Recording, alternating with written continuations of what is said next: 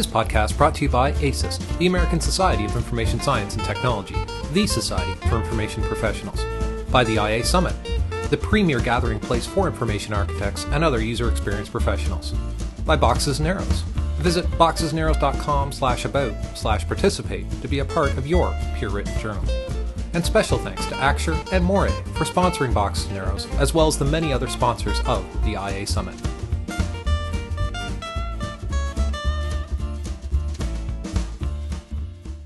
We're all big fans of user centered design, and all of us have tried our hand at CSS or database design. But somewhere along the way, the third leg of the tripod got lost business. In this talk, founder of Boxes and Arrows and product developer at LinkedIn, Christina Wodtke, walks through the most common business models, the desired user behavior that supports them, and how those business models affect the architecture of the website, including features and functionality. I hope everyone enjoys the podcast. Cheers. Thank you for coming. I know I'm against some co- tough competition, so I appreciate you being here. Russ Unger's got this marvelous heuristic thing. Oh, yeah, that's happening now. You can sneak out.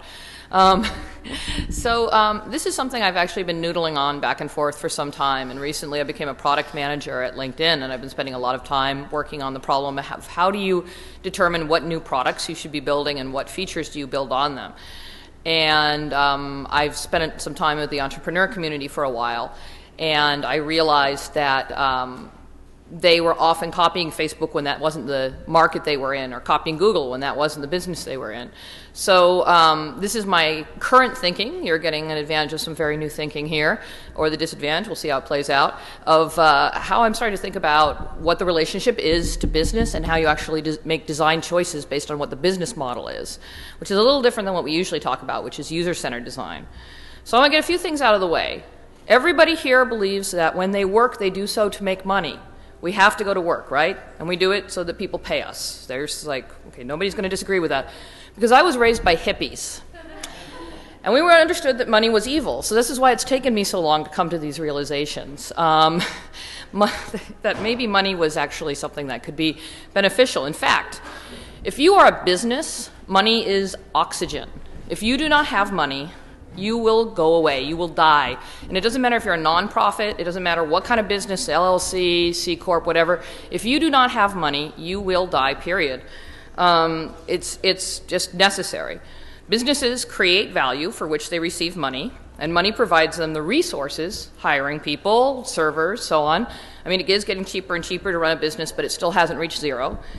And then, sorry. Um, they provide value. And I kind of think of it as the, uh, a system. You know, money is the oxygen, and then value is the CO that allows the trees to grow. And if everything's working, the, the users are providing that beautiful CO, and the money is providing that beautiful oxygen, and everybody's happy.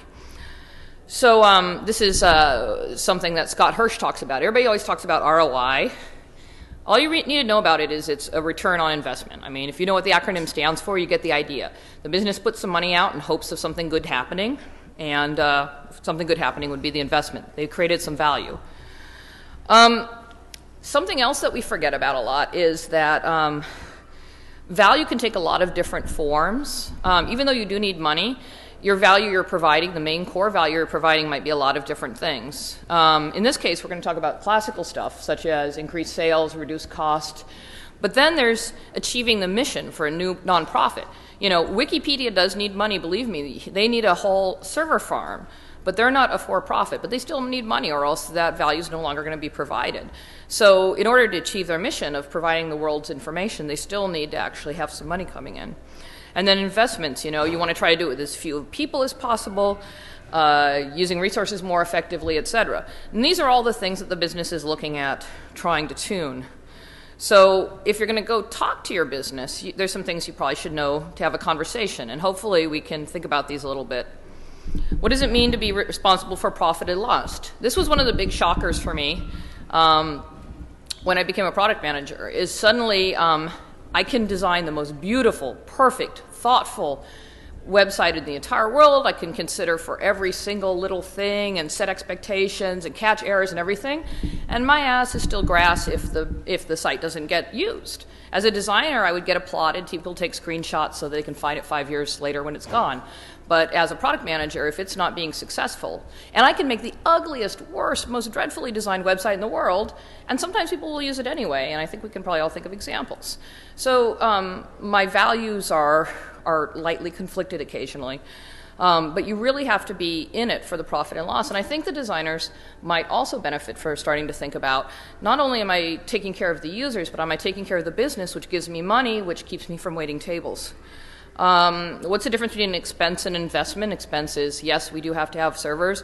An investment is what if we can provide this whole new service. Maybe we can try to find a way to get some money um, to try out new things. That's an investment. We think there's going to be an advantage of trying to do something we've never done before.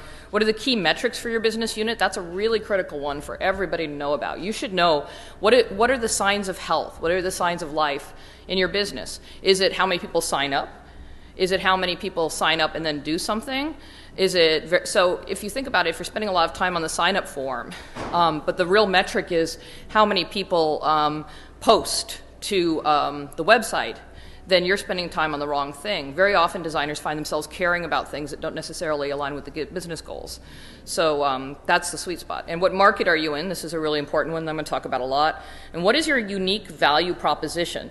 So if you're a bookseller, how are you different than book- Amazon? You know, it's very easy to go and copy all the best practices, but um, are you really differentiating? Are you creating new opportunities? Are you doing it to go faster so you can spend more time doing new things? Um, these are really good questions to always be sort of noodling in the back of your head as you're working.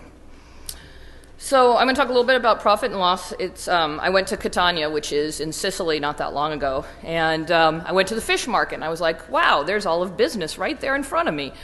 So uh, we've got three different fish sellers here, and they've all chosen different locations. Um, at walking from the hotel to the fish market, there was a guy who just set up on the corner, sitting there, you know, selling some fish. And I'm sure it cost him nothing except running away from the cops to uh, to sell there. There was another guy who was sort of on the outer fringes of the market, and he didn't have a very nice stand and it probably cost him whoever much they paid the market. I'm, uh, from what I understand from the fish market, you know, you can pay, you know, the equivalent of 10 bucks and, and set up outside, or you can have the very sexy center where all the people are, make a very beautiful experience, and it costs a lot of money. Problem is that you have stock. You buy these fish, and you know how long fish are good for. So you got to turn that stock. So the question is, is it safer to buy a smaller amount of stock, spend less money, and get going on the edge of town, or are you going to get more, get in the center town where you have more buyers and you can gamble on getting more stock? And I, I think that's just an interesting um, way of thinking about the sort of larger business problems. You know, do you want to sell less, make a smaller margin for pricing? Like, are your sardines going for you know two bucks and you paid this guy a dollar eighty-five for it, or are you in that sweet, sexy spot where you look more trustworthy? You can get five dollars a sardine. You know, you think about advertising. I love this guy. He's like yelling, sardines, sardines, sardines. You know, you want to do that. You want to hand out pamphlets. Would it cost you money to pay some kid to run some pamphlets out, talk about your fish, location? Diversifying. Are you just going to be the sardine guy? Are you going to sell some squid too? Um, differentiation. It's a fish market, and this guy's selling beans. That's crazy, crazy like a fox, you know? So there's opportunities here. So, what are you doing in your marketplace, if you understand it, to allow yourself to, to get an edge? And I can tell you, these guys are making just enough money to pay for their stock you know, put dinner on the table and then get out there the next day. And sometimes we get a little comfortable in the giant corporations. We forget that, you know, you're only a, a hair's breadth away from extinction, except perhaps Yahoo, which has been a little more aware of it lately than usual. Um, sorry, guys.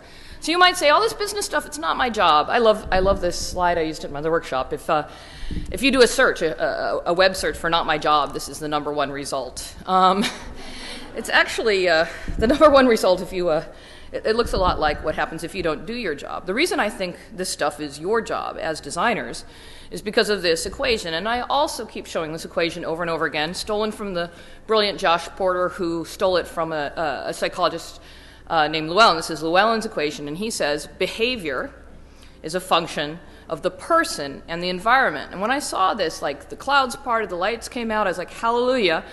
I can't control people. Only their mommies and daddies can control them, and even then, not so much. But environment, I'm a designer, right? I actually change environments, which means I can change behavior. And if you're a business and people come to your site, what do you want to do? You want them to behave in certain ways. You know, that may sound a little evil to some people, but you do really want them to buy things or find stuff, even as a nonprofit. You want them to find the information they want. So we have this magic power where we are the ones who can actually change behavior and make a business profitable. That's kind of exciting. So this is um, an example of, um, of an environment. This is actually a cathedral in Cordoba, Spain. And this is, a, I think, this is a great example of how um, the architecture of a site can change people's behavior. When you go in here, you know you're there to be with tons and tons of people worshiping, you know, imagining majesticness, being inspired. There's other rooms like this where I, am actually not sure what this room was designed for. Um, but, uh, you know, you go to a little intimate club, you know what that's for. If you go to a restroom, you get a sense of what's there. The, the design affects the behavior over and over again. Um, Josh also talks a lot about activities, objects, and features. So um, I'm going to talk. I just want to drop this idea in your head because I'm going to talk about it as we go through examples. But when you um, when you go through your design, you want to think about what is the one activity that my user must accomplish in order for my business to be successful. And really, every time I ask this to people, they write down like 14 things. No, really, what is the one thing and then when you've got that one thing, you can break it up into little pieces. Like, what are the objects they need to, to accomplish that? And what are the things they do with those objects? And how does it fit together? But the really important part is what is, what is that one thing? And what's that sec- And then you can go to the second thing. And then you can go to the third thing. So, what do your users have to do for your business to be successful? The other question is who are your most important users? Um, we often think about them sort of as undifferentiated mass. Uh, mass. I think um, engineers, in particular, tend to think of them as you know they're all problems. They all have to be coded for equally. But we know we can optimize um, our time on our most useful users. Um, I'm working in social right now, so I'm thinking a lot about those particular problems um, right now. So. This is the power law of participation, and it was done by Ross Mayfield, who is a really brilliant Silicon Valley entrepreneur. And what he says is that you know, of your 90%, 8% of your users, only 2%, maybe only 1%, um, are doing most of the work for you. So on Wikipedia, they have this beautiful myth of the, you know, everybody's going in there and editing. No, 1% of, of Wikipedia people are the, called the Wikipedians. And they go every day and they edit like mad and they watch over their little area and they care deeply about it. And those people are doing a lot of heavy lifting for your business or for your nonprofit's mission. And so you really have to think about what do they need to get better at their job? What do they need to move forward? So one of my favorite examples is um, from Yahoo Groups. So on Yahoo Groups, you can actually um, change the color and the background, and you can put up a, a, background setting. You know, like why on earth would you actually do that? Does that sound like it's a really important thing for what's essentially a message board? Well, the thing is, the group managers like to do that. They like to put their brand there. And when they're looking at the 50,000 group software out there, they might choose to locate their group on Yahoo Groups just because they can make it pink if they're a breast cancer awareness group. And if you think about it, this was a, a pain in the neck thing to implement, but the group managers love it. And the group managers are only a tiny percentage of the community, but those group managers are throwing out the jerks, they're watching for profanity, they're encouraging people to post, they're welcoming new users. I mean, can you imagine how much it would cost to pay somebody to do all that work? I mean, the cost benefit ratio is really high. So if you really pick out who's doing the heavy lifting for your site and really double down on making sure that they've got what they need to be successful, you'll find it's a very uh, cost effective way to approach um, feature sets. So I'm going to talk about, um, well, I'm actually going to talk about four of these five models um, in the interests of time and sanity. Um, but there's a lot of different business models. Um, these are business models in particular for the web. I'm a web person. So if you're not talking about web, then you know you can ask me, does this apply elsewhere, and I'll try to make something up. Um, but uh, these are these are business models, and they really affect how you decide what your feature sets are. So um, I love Hello Dolly. I don't know if you're familiar with the musical, but um, I've always been a woman who arranges things for pleasure and the profit it derives. I think of Amazon. You know, Marketplace is all about saying, she's a, she's a professional matchmaker. She introduces people who fall in love and get married and pay her for the pleasure. And uh, that's what Amazon is. He's like, oh, you seller over here, and oh, you cute little buyer over here. We're going to put you together, and you're going to make beautiful music together, and you're going to give me a little money on the side to make that happen. And are marketplaces, there's a lot of different ones. There's the business to business ones, you know, who say, hey, I'm going to come in and help, uh, you know, fit, you, you get the perfect server there's ones that are business to consumer, like it, or even consumer to consumer, which is eBay. And it usually charges a fee or commission. So um, eBay is like one of the most perfect ones examples. So when you think about eBay in the uh, Hello Dolly model, um, they have to choose who are the most important users, right? And I would argue, and they would argue, I know a lot of people who work over there, that the, the seller will go wherever the buyers are. In this case, it's the opposite of the Yahoo Groups model. The buyers are, you know, you think they're the ones who are paying you, but they'll actually they're very promiscuous. They will go wherever there are buyers. So instead, they spend all their time building features for buyers. So, you know, the users have to be able to find the products, evaluate the seller, and make a purchase. And this is one place where you can probably go back to business and say, oh, I know you want to build this new thing for the, uh, the sellers, but actually, you know, the buyers are complaining and we're worried about losing the customer base and blah, blah, blah. I mean, if it's a good company, they should understand what the ecosystem is here. Um, eBay is very smart about that. And um, I remember when Yahoo Auctions tried to get going back in. Uh, 98 or something, and they built like a much more robust, beautiful platform. But the sellers didn't flip; they they optimized, or the uh, buyers didn't flip. The sellers all went there, set up shops. The buyers didn't come, and then you know a year later it was pretty much done. Um, so who who are the people who are the most important to the business? Um, so this one is all about. Um, come on Advertising. Advertising model is also a really uh, traditional one. A lot of people think it's dead, but I'm not seeing a lot of um, I'm not seeing a lot of signs of that actually. It's it's uh, there are certain types of advertising that are still doing really well. So the uh, you got to have a reason um, for people that should come to the site. It's a very familiar one, right? You put up your advertising, you put up your, your content, people come, you put an ad, the advertiser pays you for the pleasure of being there. Um, it seems really easy, but it's actually proving to be very hard. So this is a. Um, I, I got so lucky. I went to Yahoo this morning, and they had an ad for psoriasis. I'm sorry, I can't even say it. Oh, psoriasis, thank you. And I was like, God bless you, Yahoo. You, you know, this could have been an ad for American Express or something, but today I got psoriasis. Um, so, you know, this is this is an advertising model, perhaps not at its best. I came here. Um, I wasn't logged in. I don't think. No, I'm hi, Christina. So I was logged in. It's their mistake. They're just throwing stuff up. It's a big. It's a. It's a top page. It gets a lot of traffic. Hopefully, somebody who comes to Yahoo will get psoriasis. Um, but they actually have other places where the advertising is actually significantly more powerful. Um, on Yahoo Shopping, we used to say advertising is content. In other words, if you're out there shopping for flowers, do you care that there's a giant flower ad? Do you even think about it as advertising, or you're just going, hmm, look at all those flowers. Oh, there's a big flower one. I mean, when you're flipping through the yellow pages, those big ads usually tell you something like this person's more established, this person's older, you know, because they have more money as a business. You don't, the advertising starts becoming contextual because it's what you're trying to do.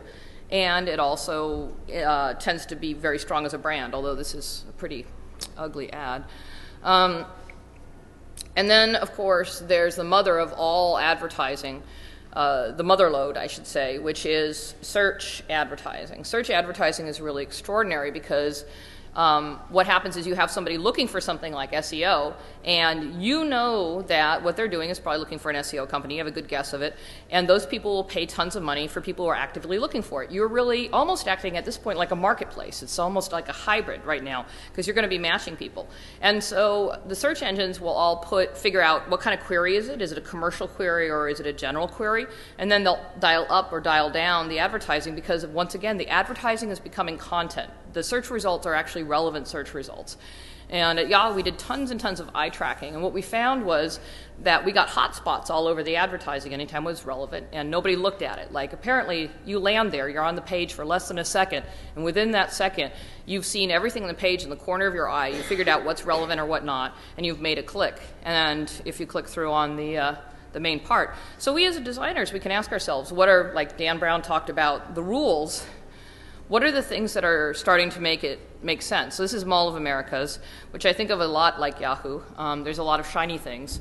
So just like in the mall, the shiny things bring them in, the roller coaster brings them in, the food court brings them in, and then you need to actually get them into the stores. So they have to actually see that there's stores there behind the roller coaster, right? So we as designers, how do we actually make that them notice it? And we can think about making them notice it by making it like the size of a house. We could also make them notice it by making it a lot more relevant. Um, Dan Brown talked about rules. What are the rules for advertising? When does it show up? When doesn't it show up? We can use our powers as information architects to create a, a classification of advertising. And then we can do treat it almost like search, in which the human being is the query and then the advertising is the answer. So uh, Facebook does things like that. Because you're of a certain age and you do certain things, and you see certain ads. And one of the biggest things we can do is we can give people reasons to share their demographic information. The reason that's important is because click through um, will go the the the price per million. Um, the price people will pay to show an ad to a million people goes up, up, up if you have demographic information. So, like advertising age gets $75 every time somebody sees an ad. And the reason is because the only people who see the ads on advertising age are advertising people who are probably looking for a very limited set of services. Um, they get that for free because they're advertising age. But if you're on a regular website, like, say, the New York Times or uh, Condé Nast, then how do you get a higher cost per uh, image? Then the way to do that is to actually encourage people to give people reasons to share their demographic information. And the way to do that is not to like give them a giant form to register and trick them into registering, but perhaps give them a profile, right? I mean, what if they could have a profile on New York Times, which they're starting to do with Times People, and that was a way they shared uh, their favorite reads and they could become a little mini guru. Or maybe you have a dating section and that gets uh, demographic information. Once you realize that demographic information gets you money for advertising, you can start thinking about a whole new set of features. And of course, there's the precondition, which is is your place actually worth visiting at all? Um, which is kind of an important piece. Like you can just throw up a magazine, but if the content's bad or the interaction's painful, there's you know people aren't going to go there. They're going to go someplace else. So another uh, important model is the infamous community model. Um, Linux being a great example of it. Um, so the viability of the community model is on user loyalty the connections they make, both with the site and with other people on that site. Humans are very social, they care about each other, they want to touch base with each other. And what's interesting is um, there have always been sites that have been using it to build source. I mean, not always, but obviously since um, when, did it, when did it start? Late 80s, something like that with Unix? Um, but uh, open content is becoming bigger and bigger. A lot of people call it uh, user generated content. You want people to come make user generated content on your site, and I'm sure a lot of you have your boss coming to you saying, you know, I want some user generated content, I hear it's free. Um, sorry. Um, so the question is, how are you going to make, how are you as a designer make that, that occur? How are you going to make that happen? Um, so you have to think a little bit about um, what do the users need, right? Um, the business needs them to come because it's going to reduce their costs. It's free. Um, it will increase the visits, which might uh, even benefit another advertising model like uh, adverti- uh, another model like advertising. But the users need to create identity. Um, one of the key motivators in social is being able to be, you know, have, have your ego stroked. You want to be able to say, it's me, I'm the one who's wrote all these beautiful, wonderful things. Um, you want to connect with other users. Um, the reason for that is because the more users you're connected to, the more things you do um, will get broadcast out. So, I, one of the key concepts from uh, viral marketing is you're a person, right? And you get a little email this button, and I might email it to two people, but if I was connected, like through Twitter, tons of people were following me, and I put a link up, suddenly 800 people get it, of which a percentage will come in. Or if, let's say, I belong to a group and I send it to my Facebook group, you know, or the IS, IXDA group or the ACES group, it would suddenly bring in, you know, 2,000. You know, you have to think about how are your users getting connected to each other so that their activity then brings in more and also reinforces those social bonds. Build a reputation, it's like creating an identity. Uh, create and share content, work, et cetera. That's that, that free content we, we love so much. I think the, the real secret is users must care. Um, the model behind me is um, the Wikipedia donation uh, curve, and they were uh, raising money not that long ago, and they were really, really very metrics driven about it. Um, they have amazing costs. They actually have some staff now. They actually have to have HR. They actually do have all the server farms to complete their mission, and which means that occasionally they real, need real money and they don't do advertising, as I'm sure we've all noticed, and we like that. Um, so they, they do fundraisers. And the fundraiser isn't viable if people didn't found, find this an incredibly valuable service. Um, it's a critically important thing. It's interesting because um, I'm hearing a lot of people say, oh, Twitter, whatever, they don't have a business model, they're dead. And the fact is that I know for a reason that many people, including LinkedIn, including Facebook, including Twitter, created these services with no business model, knowing for a fact that the money will come if you create value and users are coming. You actually can find a lot of different ways to monetize later if you get users to care. So honestly, for all the uh, for all the business types, users do have to actually care. Um, but for community, it's it's it's pretty fierce. Um, sometimes it's love. So the subscription model is a pretty basic, straightforward model, I think. Um, I love uh, this shot of these magazines because I'm pretty sure none of these magazines could keep themselves alive very well with advertising. At least it would be a hard, hard call. Um, it's from a, a, local library. But um, users are charged a periodic uh, fee, daily, monthly, annual, whatever, to subscribe for a service. One of the beauties about subscription models is um, uh, a large percentage of people will sign up for something like Blogger that's five bucks a month, and they may not blog, but they may pay for several years it's not really hurting them, and they might blog eventually. Um, it's sort of like gym memberships. Gym memberships are the original subscription model. So, you know, it's January 8th. It's time to, like, maybe try to follow through on a couple of your resolutions. You sign up for the gym membership, and then six months later, you realize, oh, I've been paying for this, and gosh, I haven't actually worked out. Um, they, gyms uh, routinely oversell to more people than they can fit in the gym because they know that a large number of people are not going to show up. Um, and you can easily imagine how that might affect the internet. You can actually accept more subscriptions than your servers can handle as long as you're watching your usage rates very carefully. Um, so this is content services, so- software as a service, and don't forget the ISPs. So we all know these ones, right? Netflix. I mean, how many of you guys have signed up for Netflix and then suddenly realized the same three movies have been sitting on your uh, on your TV stand for six months? Sometimes I wonder if they should have ever created on demand because now I'm finally getting value for Netflix for the first time since I signed up. Um, Basecamp's another great one, right? You know, you sign up and it just charges your credit card. You don't have to worry about it, and you use it or you don't use it. Um, but it's there. Um, it's it's it's a fine way if you think you have something that people will use periodically, regularly or not regularly and you can just create a good positive user experience. Get people in. Free trials are really critical for subscription services because once you've got the free trial it's a little easier to say okay now it's time to pay and you're like well that was kind of okay. Maybe i'll pony up. Um, so users need to be able to evaluate the offering. Get a sense of why would i sign up? Getting that credit card is hard. Once you've got the credit card you can you know not worry about it too much. So you need to make a really compelling argument. Users need to be able to say, oh, is this for me? Is this important to me? And this is all the stuff we've talked about endlessly with usabilities. You need to subscribe and unsubscribe so you don't get a reputation for being evil. Um, subscribing is, is, is the good thing, but you need to be able to unsubscribe fairly easily. Um, and uh, realize the value that's offered. So the tricky part about the gym membership is six months later you realize you never go to the gym and what's the value.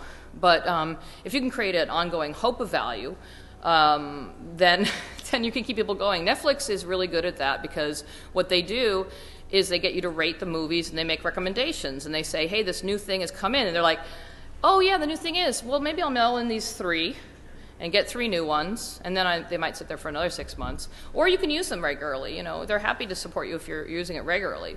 Um, so there's this funny balance. I mean, I do know that I've been speaking a little bit evilly about the people who oversell, and I know airplanes do the same. But um, if you don't realize the value offered, at some point or another, people will actually turn off the credit card. So there's got to be that, that, that sort of balance between the two. Um, so there are a lot of combination offerings out there right now. Um, advertising and community. Can anybody guess? You know what what this could be? What this company could be? Who combines advertising and community? I shouldn't. Yes. MySpace. MySpace is a good one. Yeah.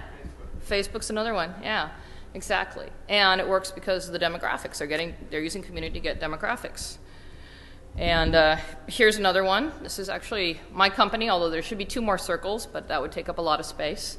We actually have five business models going on at, at this time. And some of the obvious ones are, of course, the community and the advertising, and then we have the subscription model, where, and we have actually like about six different levels of subscription models. Um, there's a lot of advantage to having multiple business models. There's a lot of disadvantages. Disadvantages are you need a support staff for multiple business models. So if you have both advertising and subscription and community, you need a community manager and you need the sales staff for advertising and the sales staff for subscription, and they actually know different things. The advantage is that when the uh, market shift, like they are right now, um, advertising may drop, but subscriptions might go up because people want they're looking for jobs and they need you know a better plan so they can have a better profile. So it, it, it gives it costs you more, but it gives you um, some stability. Um, here's one uh, marketplace with uh, community and affiliate. And any guesses on that one? This is our friend Amazon. Yeah, Amazon exactly. Um, they are the ultimate marketplace, of course. That's how they started out. But they've done an extraordinary job with community. I actually stuck the slide in after Jared's talk. Um, Jared talks a lot about their commitment to community. All those um, reviews provide them amazing amounts of value. But they did something else, which I thought was really interesting. So they had the reviews, but the problem with that little button that makes them so much money, right, where you click it and you say, Was this useful? is it destroys the chronological order. Now, the advantage of that is it's quality over order. The disadvantage is, is there's no conversation. You destroy conversation. When you respond to somebody, you have no idea if it's going to actually sit there or not, right? So, what they did is they added in uh, comments.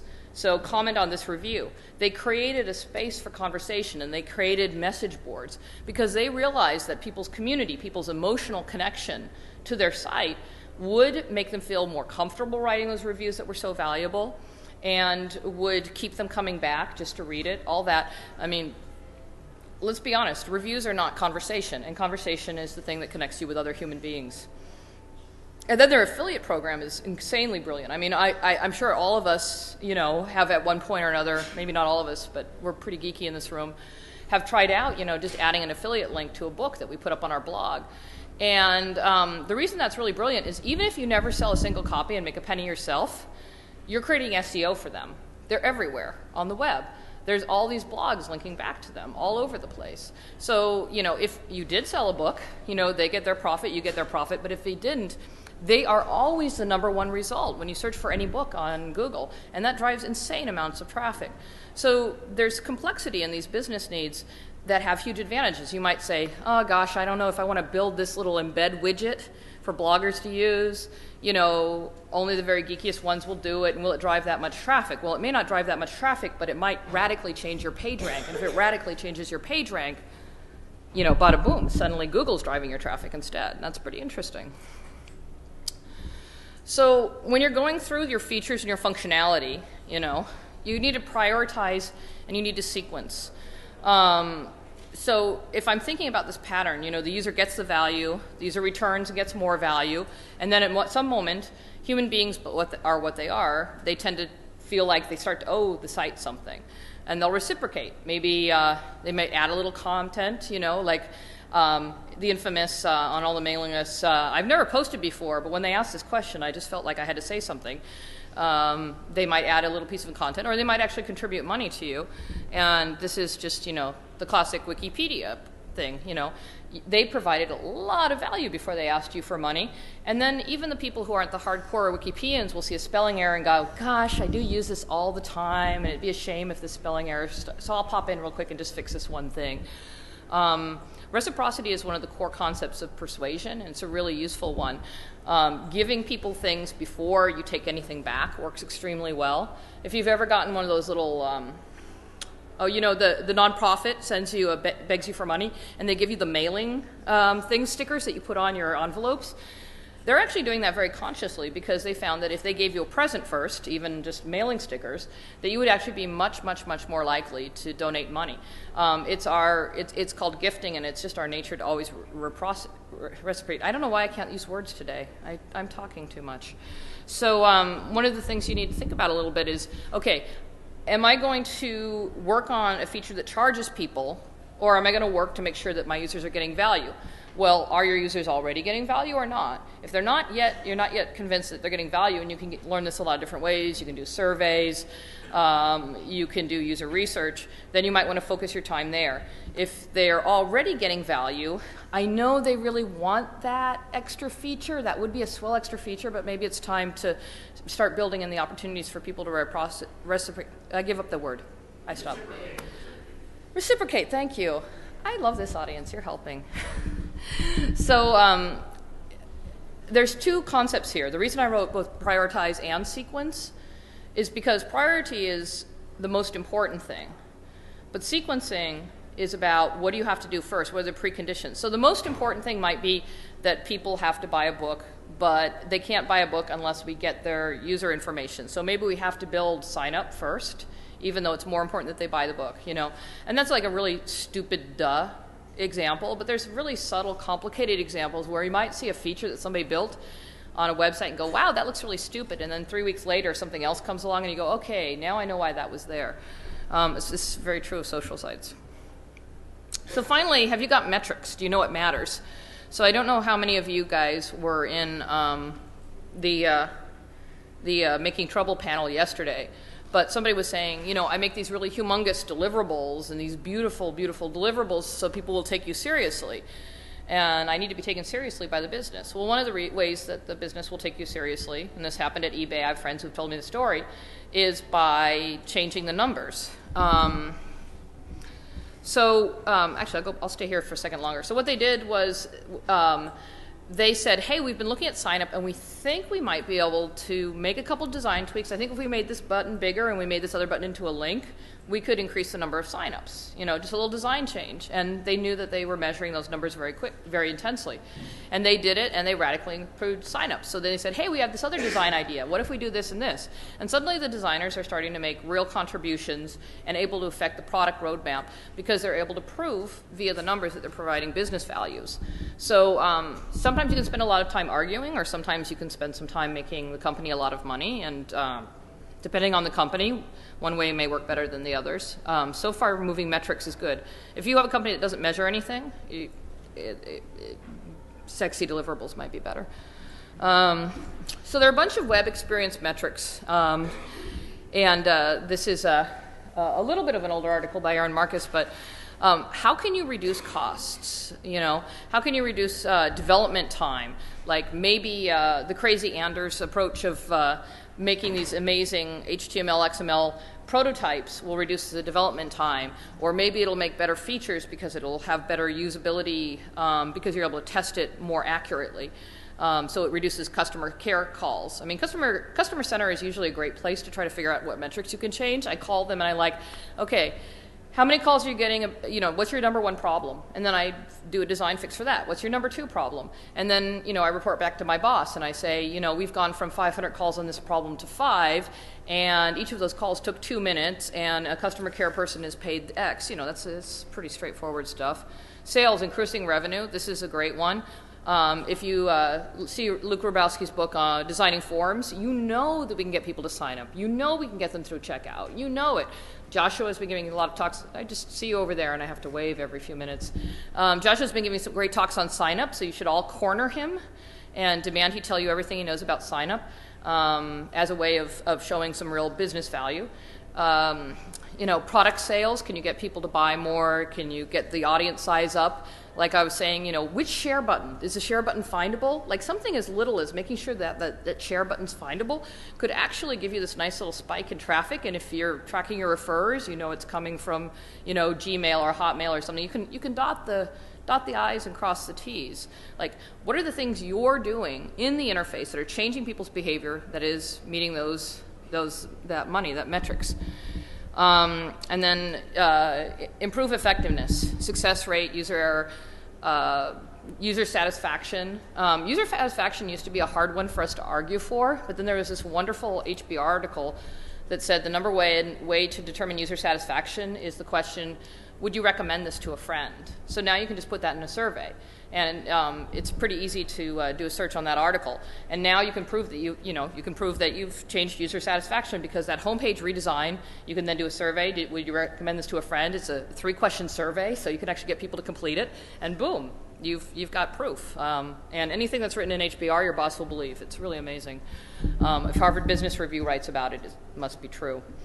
Um, so uh, user satisfaction, et cetera, ease of use, ease of learning, trust. I mean, uh, if you're a nonprofit, you have a lot of these things. Karl Fast keeps reminding us that um, we think as IAs a lot about if we think. I, guess I'm, I'm saying we're not thinking about business enough, but he says even beyond business, are we changing the culture? Are we changing the community? Are we changing the mission? You know, what are what how are we changing the world? And that depends, of course, of where you work, but we do have the opportunity to to make significant change. Um, User experience also affects uh, all these other metrics, business metrics, leads, sales, retention. Um, leads is really interesting. If you have a sales team, you might actually go talk to them. Um, I used to think of uh, getting more sales as, you know, oh, there's that link down at the bottom. And it's okay that the link's down at the bottom, but if that link's just sends an email, what they have is they have what they call low quality leads. Just people often f- can't find any other email and they'll write sales and they'll say, how come that button doesn't work anymore or I, I'm logged out of my account. But if you can actually drive them through a process that says, you know, with a few drop downs saying, you know, what are you inquiring about and what business are you with and everything like that, you can actually reduce the cost that sales has to determine what's a viable lead. And that's a huge business change. Uh, development costs, et cetera. So customer satisfaction. These are all these are all good stuff. Um, so I would just kind of want to ask you guys, you know, actually, why don't you take a minute and talk to somebody like, what market do you think you're in, and what's one thing that you could do to uh, to change um, the effectiveness of your business, um, and what are the direct IA metrics? So I kind of uh, I flew through those slides. I apologize for that, but maybe we can have a nice long conversation period. And if you guys have more to tell us, I'm sure there's as much knowledge in this audience as there is on this stage. Um, let's talk. Let's talk about it. Okay, so um, the question is um, Are multiple models good, and should you do apply them at once or have a phased approach? Um, I think it's very hard to do lots of things all at once and be good at any of them.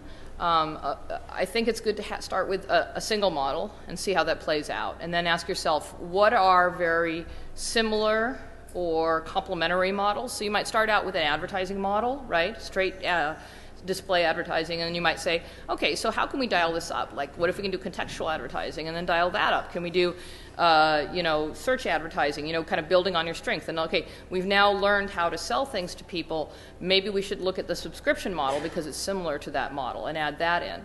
You also might want to look at um, how does my market change over time? I know that sounds complicated. So let's say you're HotJobs, right? You're all about people getting jobs. Well, as the market, um, the market we were in two years ago, it was you know the infamous uh, sellers market, right? Everybody, nobody was looking for a job, and you could charge you know the recruiters, right? You could st- then the market dropped. Now there's a lot of job people on the on the street. Well, then what's an interesting opportunity there? Maybe you don't want to charge the job hunters, but maybe instead you might give them an enhanced listing or a special resume or bonus, you know, and then it becomes, you know, okay, here's, you know, this uh, advertising version for the job posters, and then you can add in the secondary model of a subscription model to get an enhanced listing or show up higher on search results. So you can play with these relationships, like and then or you know because the markets will go up and down, and the advantage that we've found with having multiple markets uh, is as one one one business model is sinking, the other one is rising. So that's what I meant by it gives you some stability. The problem is if you're in a lot of businesses, it's got huge overhead. You know, you've got all these people who are trying to figure things out. So I guess there's some entrepreneurs in the audience who are actually worried about the design of business models. I have to say that the reason I went into product management is because I wanted to design business models and I wanted to design uh, technology approaches. I wanted to think about all these things. So, Austin? Um, well, you know, the thing is that your business should be able to prioritize. What is the thing that makes the most money is usually the one, or um, prioritization can be two things. It can either be optimizing, so this business model makes us the most money, or it can be an investment. We think that this business model is going to become interesting three years from now. So you need to talk with your business owners, talk it through, maybe talk to some marketing people, and um, ask them, you know, is it more important that we move this metric or that metric? Do you want us to have more people, you know, clicking on the ad? Or we think community is actually going to give us a long term benefit. Do we want to start introducing people to uh, the new community features? But they, if your business owners can't choose, which came up in the other panel, um, what I try to do is I do the active listening technique, which is I ask them to talk and they ask them to talk, and I say, okay, so what I've heard is the community is going to be very important to us in the next three years, and that's the most important thing we need to move. But we still need to keep some space for advertising. And then they'll either go, yuck, yuck, no, no, no, you didn't hear me at all, or they'll go, yes, okay, that's right. So if you can't say, can you tell me what's first, you can, you can do this I'm repeating back to you trick, and it actually is extremely effective. I haven't had that one fail me quite yet. Um, back, Liv? The question is uh, if the business is asking what does the user need to accomplish, then how does that relate to the question that most uh, design teams ask, which is how are we meeting user needs? Um, that's where, at least, I've seen we talk about it as preconditions. I know that sounds a little odd, but um, or dependencies. So the most important thing for the user to do is to buy a book, right? So what are the preconditions for buying a book? finding a book, being able to save things, being able to talk to people who've read it before. You know, the things the users are asking for become the preconditions. Um, in a marketplace, you want the buyers to be very happy because the sellers will follow the buyers.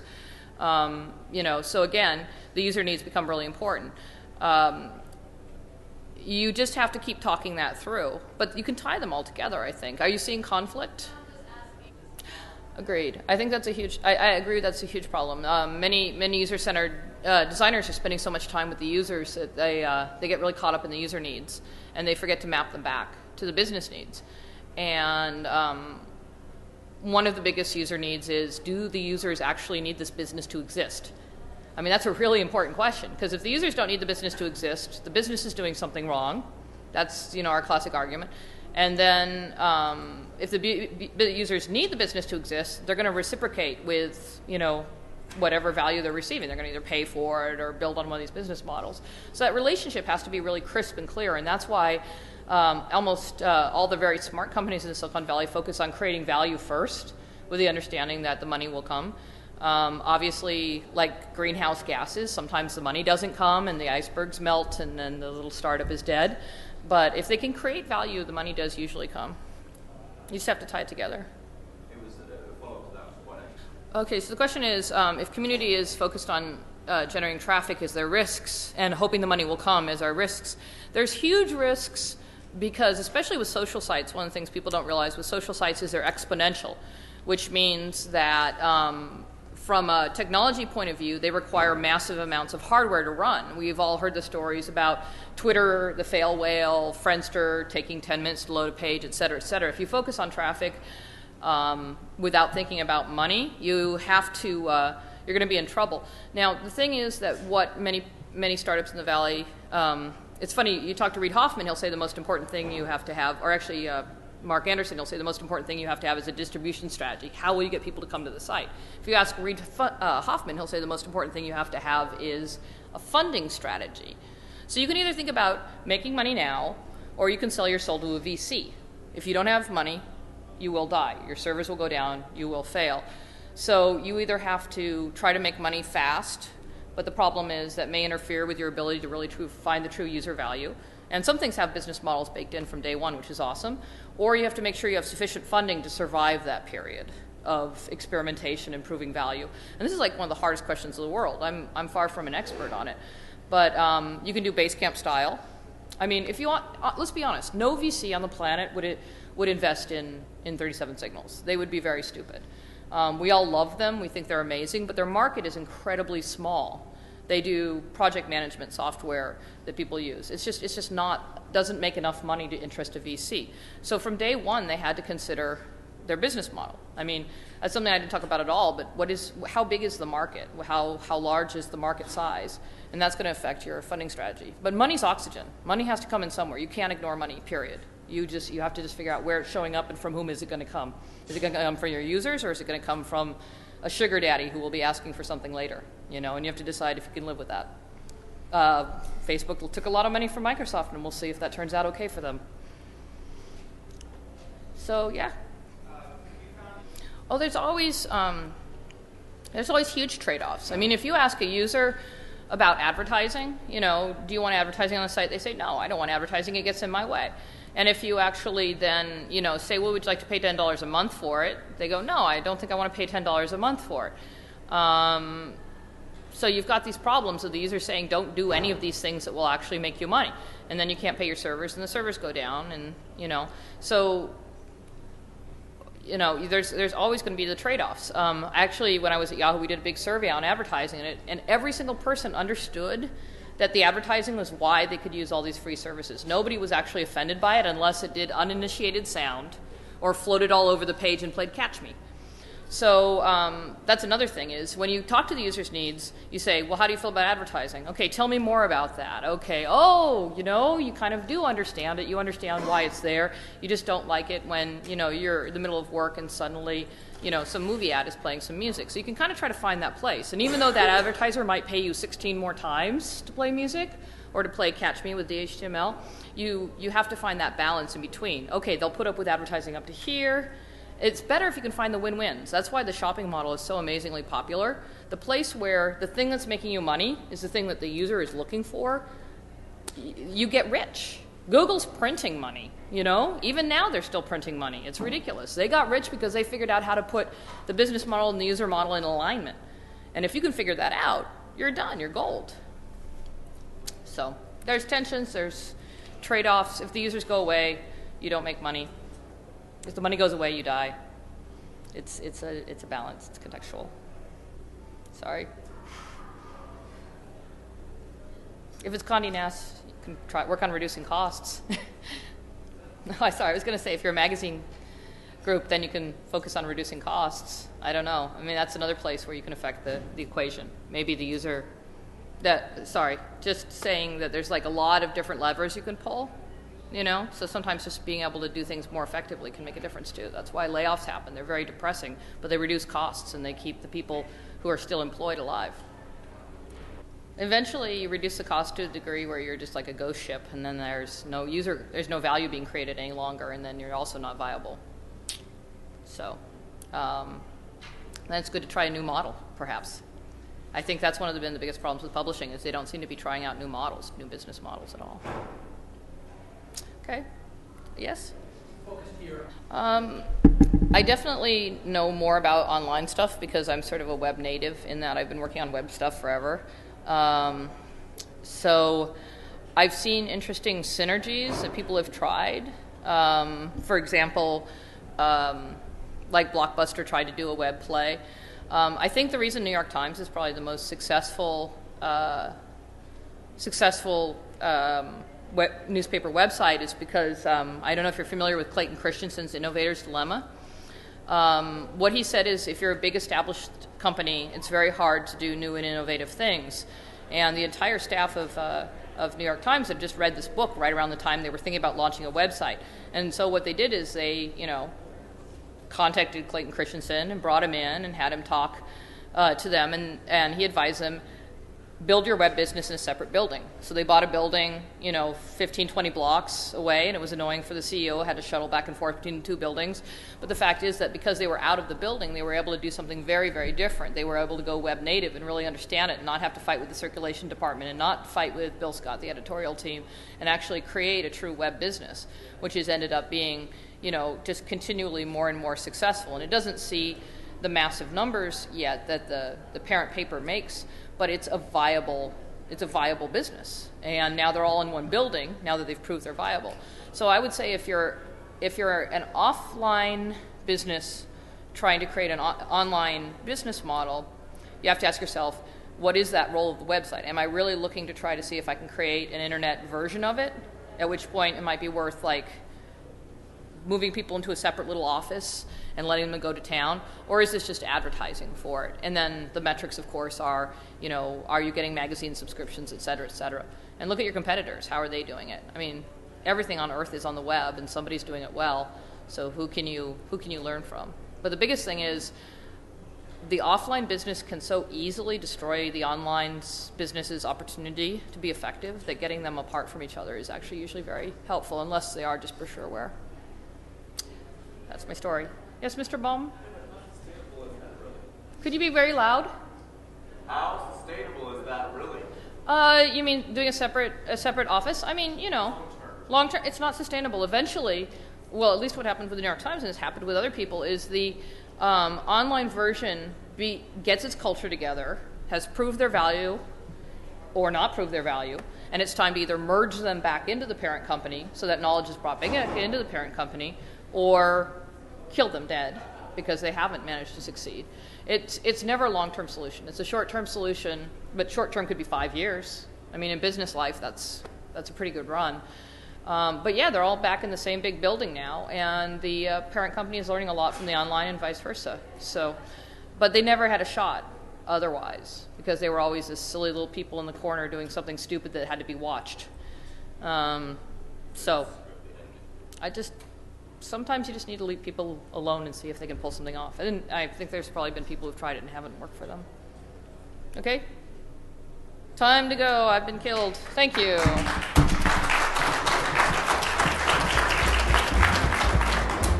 To hear even more presentations from the 2009 IA Summit, point your browser to boxesandarrows.com and click on the podcast link. There you'll find access to the iTunes feed and more information about each presentation. Our heartfelt thanks to the organizers and sponsors of the 10th Annual IA Summit, the presenters, and of course to the global community. We look forward to feedback about future episodes that will be of greatest value to you, our listeners.